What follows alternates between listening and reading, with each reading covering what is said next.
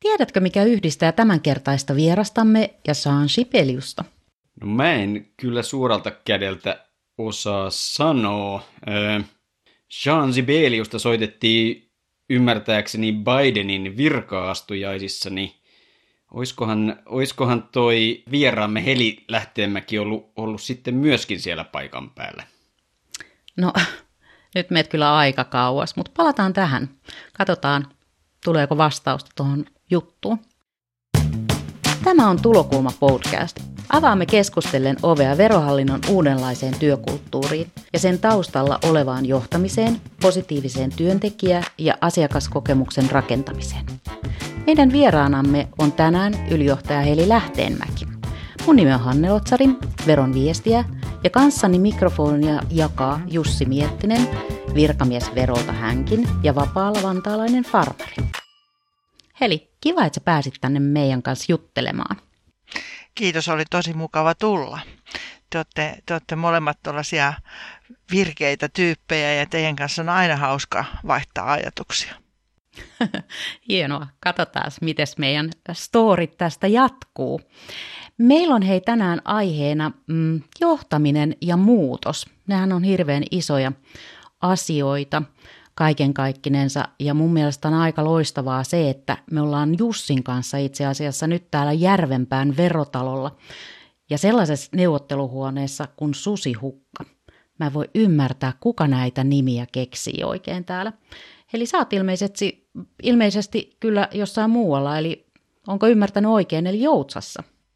Olet ymmärtänyt aivan oikein, että mä, mä oon tehnyt etätöitä tässä aika lähes koko vuoden täällä mökillä Joutsassa ja me ollaan vaan käyty kääntymässä kotona Järvenpäässä. Okei. Tuo Järvenpää nyt pyörii tässä meidän äh, niin kuin, huulilla. Mitä se merkitsee sulle? Mitä Järvenpää merkitsee sulle? No, mähän olen syntynyt Järvenpäässä ja mä oon ihan niin kuin asunut koko ikäni Järvenpäässä, että siinä mielessä niin se on, siellä on mun juuret ja, ja toki mä olen sitten saanut työskennelläkin siellä suurimman osan, tai no en ehkä suurimpaa, suurimpaa osaa työurastani, mutta ainakin semmoisen parikymmentä vuotta. Ei Järvenpää ole mitenkään muuten niin erityinen, mutta, mutta tota, se on sopivalla etäisyydellä Helsingistä ja se on sopivalla etäisyydellä lentokentästä ja, ja tota, moottoritiestä, niin sieltä pääsee mukavasti moneen paikkaan. Mm. Mä oon törmännyt suhun aika paljon useimmin tuo meidän pääkonttorilla Helsingin Vallilassa. Et ilmeisesti siellä on sitten normaaliaikoina kuitenkin pääasiallisesti vaikuttanut. Joo, sehän on mun virkapaikka oikeasti ja, ja tota, tullaan näkemään toinen toisiamme siellä todennäköisesti jossain vaiheessa, joko syksyllä tai sitten ensi keväänä, miten tämä korona tästä nyt oikeasti muuttaa muotoaan. Kyllä, se on, se on. Mutta kyllä mä oon aika paljon tehnyt myös vähän tuollaista monipistetyöskentelyä ja silloin se Järvenpää on, kun se on niin lähellä mua, niin se on ollut se hyvä paikka ja siellä näkee asiakkaita. Toi virkamiesura ylipäätänsä niin, niin on monelle meidän vaikka korkeakoulutetuille niin, niin haaveissa ja, ja sitten ehkä avoimia kysymyksiä on paljon, ehkä jopa vanhoja ennakkoluuloja. Öö, ja mua kiinnostaisi tietää, että miten sä aikanaan ajauduit virkamiesuralle. No tota... Mä kuulun siihen ryhmään, jota meitä on aika paljon varmaan Verolla, että, että mä tulin kesätöihin. Mä tulin kesätöihin vuonna kahdeksankymmentä, enkä mä siinä vaiheessa mitenkään haaveillut virkaurasta. Toinen vaihtoehto oli sitten, sitten tota, pyrkiä pankkiin, mutta Verohallinto oli nopeampi ja silloinen Järvenpään verojohtaja Kauko Valkama palkkasi mut sitten kättelyssä siitä ensi, ensi tota, käynnin jälkeen. Ja siitä jatkoi sitten kesätyöntekijänä ja se, että mit, miksi on sitten oikeasti pysynyt Verolla, niin tämä on tarjonnut aivan mielettömiä mahdollisuuksia tehdä töitä erilaisissa, äh, erilaisissa hankkeissa, erilaisissa tehtävissä, niin esimies, asiantuntija kuin, kuin, niin kuin kaikissa muissakin. Ja, ja siinä mielessä se Järvenpää on ollut erinomainen paikka, että siitä on ollut helppo kulkea. Eli, eli tota, on, on päässyt eri verotoimistoihin ja sitten tietysti toi Helsinki on ollut paikka, jossa on ollut aikanaan läänin verovirastoja ja sitten tietysti Verohallitus ja kaikkea muuta, niin se on, se on ollut niin kuin helppo asua yhdessä paikassa ja vaihtaa tehtäviä ja työpaikkaa. Mm, aivan. Virkamiesten nimikkeet on kyllä aika vänkiä. Siis sieltähän löytyy toimistotarkastajaa ja ylitarkastajaa ja ylijohtajakin sieltä löytyy. Mitäs nimikkeen takana on? Sä olet nimenomaan ylijohtaja, eikö näin ole? Joo, kyllä, kyllä. No ylijohtajana, tai siis nimikkeen takana on se, että meitähän on nyt oikeastaan vuoden alusta kolme ylijohtajaa. Eli näiden uusien yksiköiden johtajat on ylijohtajia, eli asiakkuuksien, tuotehallinnan ja verotuksen. Ei se sen kummempi, se on virkanimike. Mm. Sä oot Heli pitkään ollut, ollut niin kuin johtajana ja oot verohallinnossa, verohallinnossa erittäin oleellisia tällaisia yhteiskunnallisestikin merkityksellisiä toimintoja johtanut. Ja, ja tällä hetkellä tuossa sun yksikössä on yli neljätuhatta henkilöä, jos on ymmärtänyt, aika iso putiikki ylläpidettävänä. Ja niin kuin tuossa sanoitkin, niin, niin meidän veron organisaatio myllerrettiin tuossa vuodenvaihteessa aika pitkälti uuteen uskoon. Ja mitkä sun mielestä on semmoisia oleellisimpia johtamisen asioita, jotka, jotka siinä, siinä yhteydessä niin, niin nousi, tai nousee esiin? Mm, no se, että mikä mua innosti tässä uudessa organisaatiomallissa liittyy osittain tähän johtamiseen, niin, niin asiakaslähtöisyys on mulle aina ollut semmoinen sydämen asia. Ja nyt mun mielestä tällä organisaatiomallilla meillä on oikeastaan ensimmäistä kertaa koko verohallinnossa mahdollisuus toteuttaa aitoa asiakaslähtöistä toimintaa. Ja se jako, eli, eli asiakkuudet päättää, mitä tehdään ja, ja on, on, kuuntelee asiakkaiden tarpeita, tuotehallinta toteuttaa sitä ja verotus on sitten se, joka kohtaa asiakkaan. Niin, niin, niin palvelutekemisessä kuin valvontatekemisessä ja tuottaa sitä hyvää asiakaskokemusta siinä asiakaskohtaamisessa, niin meistä mikään yksikkö ei voi toimia yksin. Ei voi onnistua yksin, vaan me kaikki voidaan onnistua erinomaisesti, mutta kaikkia tarvitaan ja se täytyy tehdä yhdessä. Se on se juttu musta. Tässä nyt ehkä vähän tämmöinen kömpelö, kömpelö siirtyminen johtoryhmiin ja johtoryhmätyöskentelyyn. Sä oot Verohallinnon johtoryhmässä ollut pitkäaikainen jäsen. Millaista se johtoryhmätyöskentely oikein on? No puuduttavimmillaan se on sitä, että kuunnellaan esityksiä ja istutaan ja kommentoidaan.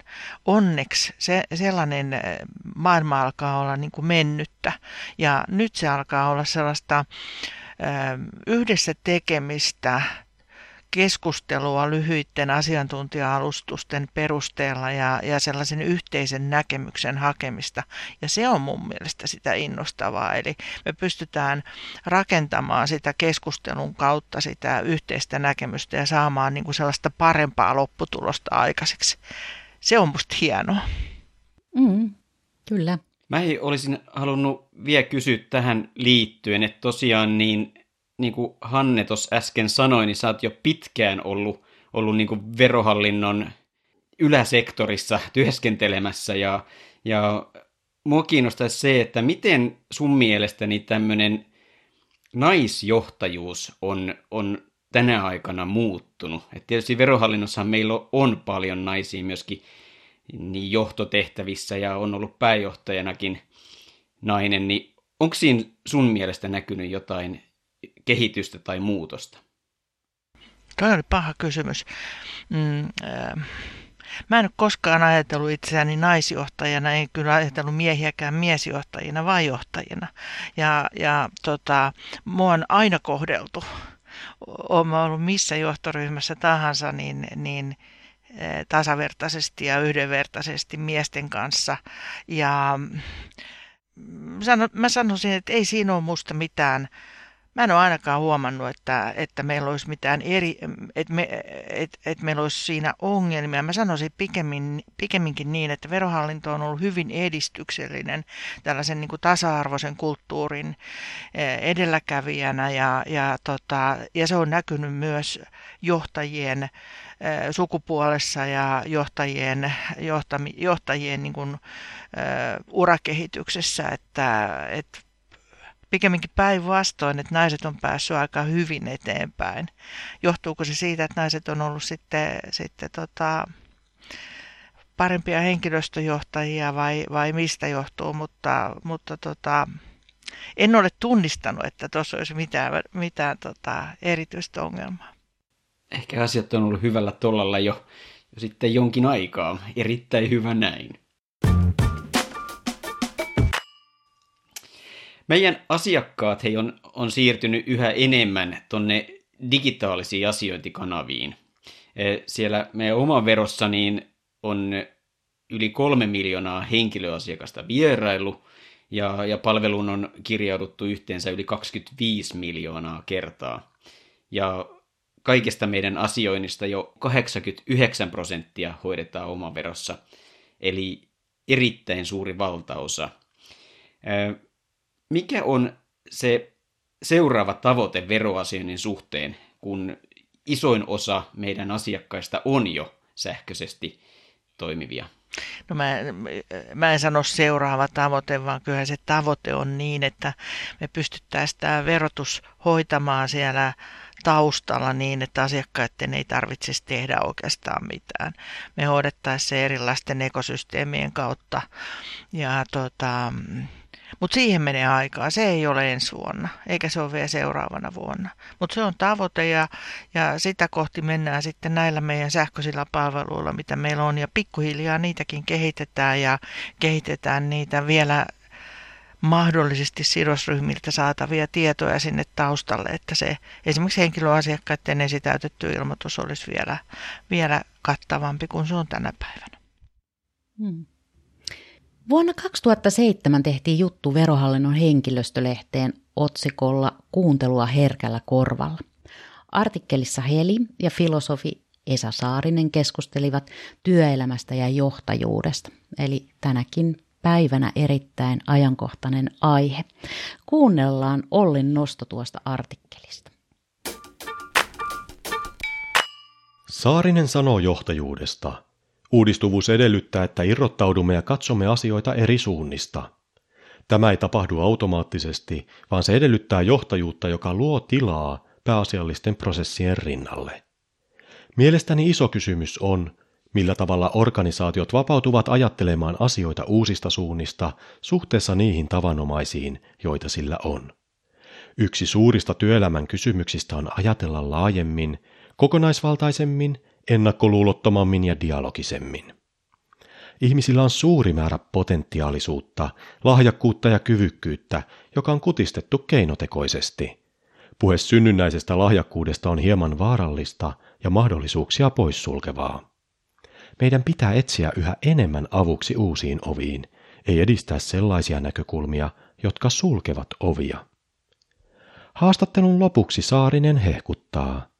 Olen rohkaistunut Verohallinnon tulevaisuuden suhteen kohdatessani madame johtajan värikylläisen olemuksen.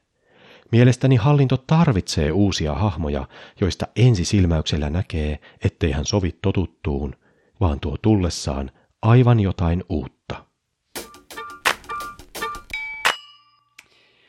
Aivan mahtava toi Saarisen huomio tuosta Helin persoonasta tuossa ihan lopussa. Se on muuten ihan totta ja pitää niin paikkaansa, koska mä ainakin tunnistan Helin hyvin värikkäänä hahmona siellä meidän avokonttorien käytävillä. Kiitos. Mä muistan, moni on sanonut, että, että, että tämmöisiä suuria persoonallisuuksia Verohallinnossa ei ole yhtä paljon kuin ennen, mm. mutta niin... Siihen nähden, niin sä oot kyllä todistanut, että ei se ihan kokonaan ainakaan sitten paikkaansa pidä. Mutta miten sä, Heli, kommentoisit muuten tuosta Saarisen ajatuksia tuosta johtajuudesta ja uudistumisesta? Joo, tota, siis sehän oli aivan upea tilaisuus päästä Leopardi-kuvioista, kuvioisen takkimiehen kanssa keskustelemaan hienoista isoista asioista. Mä oon aina arvostanut Esa Saarisen mielipiteitä ja, ja innokkaasti kuunnellut, mitä hänellä on sanottavaa. Ja, ja tota, mä oon samaa mieltä siitä, että, että mitä meillä nyt oikeasti tehdäänkin. Kyllä mä sanoisin, että meidän Markku on hyvin edistyksellinen ja hän ajaa nimenomaan sitä, että, että tota, ajattelua laatikon ulkopuolella, jos puhutaan siitä näin. Ja sitä meidän jokaisen pitäisi tehdä ja sanoisin, että tämä meidän... meidän toimintatapa, uudistus, joka johti sitten tähän organisaatiouudistukseen, niin se on niin kuin ennalta varautumista tulevaisuuteen ja, ja meidän, meidän tota, toimintatapojen ja yksikkörakenteiden muokkaamista siihen, että me pystytään vastaamaan, vastaamaan jatkossakin tulevaisuuden haasteisiin. Ja se, se semmoinen positiivinen ihmiskäsitys, mikä Esa Saarisella on, että meissä kaikissa on erittäin paljon kykyjä, joita me ei, me ei niin kuin oikeasti työelämässä välttämättä ää, päästä käyttämään, niin siitä mä oon samaa mieltä ja, ja mä toivoisin, että me entistä enemmän meidän johtamisessa rakennettaisiin ihmisten vahvuuksien päälle. Vieläkin jaksan innostua. Se on tosi hyvä. Siis muutos ja uudistuminenhan on ihan, voisiko sanoa jopa, että se on normaalia ja normi tässä ajassa. Ja kyllähän se vaatii just johtamiselta, mutta vaatii jokahiselta meiltä, jotka ollaan työelämässä, niin aika paljonkin. Mutta mikä saa sut innostumaan ö, työssäsi ja, ja tota, mitkä on niitä innostavia asioita ja mitkä sitten taas on toisaalta niitä haastavia ja haasteellisia? No mä sanoisin, että mä jaksan innostua, kun mä pääsen tekemään hyvän porukan kanssa työtä. Ja, ja se, se on sellainen juttu, joka nostaa aina seuraavalle tasolle ja nyt mulla on taas sellainen tilanne, että tämä on aivan huikeeta. Niin toi hallinnon johtoryhmät pelaa tällä hetkellä todella hyvin yhteen ja nyt tämä uusi, uusi verotusyksikkö, jonka kanssa on saanut tehdä töitä, tämä aloitettiin oikeastaan jo tuota, viime elokuussa, vaikka virallisesti ollaan aloitettu vuoden alusta, niin siinä on, siinä on niin kuin tosi hyvä tekemisen meininki ja, ja sellainen niin kuin yhdessä uusien ratkaisujen hakeminen, se innostaa. Se innostaa aina, kun tota, löydetään uusia juttuja ja päästään asioissa eteenpäin. Ja en mä tiedä, haasteita meillä on varmasti jokaisella. Välillä tuntuu sen mikrofonin auki saaminen olevan se suurin haaste päivässä. Välillä voi olla vähän isompiakin haasteita, mutta tota, porukas yleensä löytyy ratkaisut niihinkin. Joo, toi, sä oot mun mielestä yleensä johtanut, paitsi tietysti niin kuin, niin kuin tiedolla ja, ja myöskin, myöskin niin kuin älyllä, niin myöskin tunteella. Ja, ja se on tietysti varmaan niin kuin yksi tämmöisen innostavan johtamisen niin, niin peruspilareita. Ja meidän hallinnon, verohallinnon sisäisten kyselyjen perusteella, niin, niin meidän henkilöstö on niin kuin yllättävänkin tyytyväistä meidän johtamiseen, eli, eli noin kahdeksankymmentä prosenttia verohallintolaista arvioi, että heidän vuorovaikutuksensa heidän lähi, lähimmän esimiehen kanssa on, on sujunut erinomaisesti. Niin mitä sun mielestä on sellaisia asioita, joilla niin kuin toi porukka pidetään innostuneena ja tyytyväisenä ja, ja mukana siinä muutoksessa, ja mitä se vaatii sinulta johtajana? No, tota, mun mielestä esimiesten kaikkien pitäisi olla kiinnostuneita ihmisistä ja heidän pitäisi tuntea se oma porukkansa vähän muutenkin kuin, että, että tota, mikä on Jussin nimi ja, ja mitähän se Jussi mahdollisesti mahtaa tehdä vähän sieltä ulkopuolelta ja, ja tota, Otetaan, se, otetaan porukat mukaan tekemään muutosta, keskustelemaan muutoksesta niin paljon kuin se on mahdollista. Ja, ja tota, mehän ei ihan tätä neljätuhatta henkilöä voida laittaa pörisemään päivätolkulla keskenään, koska se verotusyksikön niin kuin iso haaste on, että meidän pitää sitä verotusta pyörittää koko ajan. Ja me tehdään ja rakennetaan sitä yksikköä tässä, tässä tota, niin kuin vähän sivussa. Ja, ja tota, ihmisten huolia pitää kuunnella, eli kyllä se, kyllä se paras, paras tapa on, on päästä keskustelemaan erilaisten ryhmien kanssa erila- erilaisiin tilaisuuksiin ja kuulostella sitä, että mikä huolettaa, mikä on hyvin, mitä toivotaan ja, ja miten voidaan niin kuin yhdessä ratkoa ongelmia. Kaikkia ei voi aina tyydyttää ja miellyttää, senhän meistä jokainen tietää, mutta annetaan sitä toimintavapautta siihen, siihen työhön ja työympäristöön niin paljon kuin mahdollista. Ja luotetaan toinen toisiimme ja luotetaan meidän ihmisten ammattitaitoon ja tuetaan sitä osaamista ja yhdessä tekemistä niin pitkälle kuin voidaan.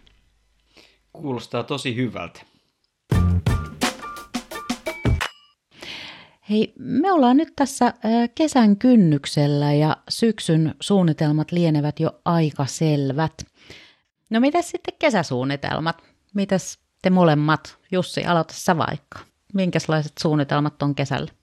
No yksi sellainen suurin suunnitelma mulla on aina, aina niin kuin toi veneily. Että tosiaan meillä on tuollainen kahdeksankymmentä vuotta vanha, vanha jaala ja sillä ollaan, ollaan sitten aina oltu kesällä tuolla Ahvenanmaan saaristossa tai välillä ollaan menty sitten Suomenlahdella milloin minnekin ja, ja minun suunnitelmissani on viettää niin paljon aikaa kuin mahdollista niin merellä. Sen lisäksi tietysti pitää maatilan elukat hengissä, että täytyy katsoa miten nämä, nämä, nämä kaksi eri harrastusta sitten yhdistetään. Mm. Entäs Heli, auringon lisäksi? tota, joo.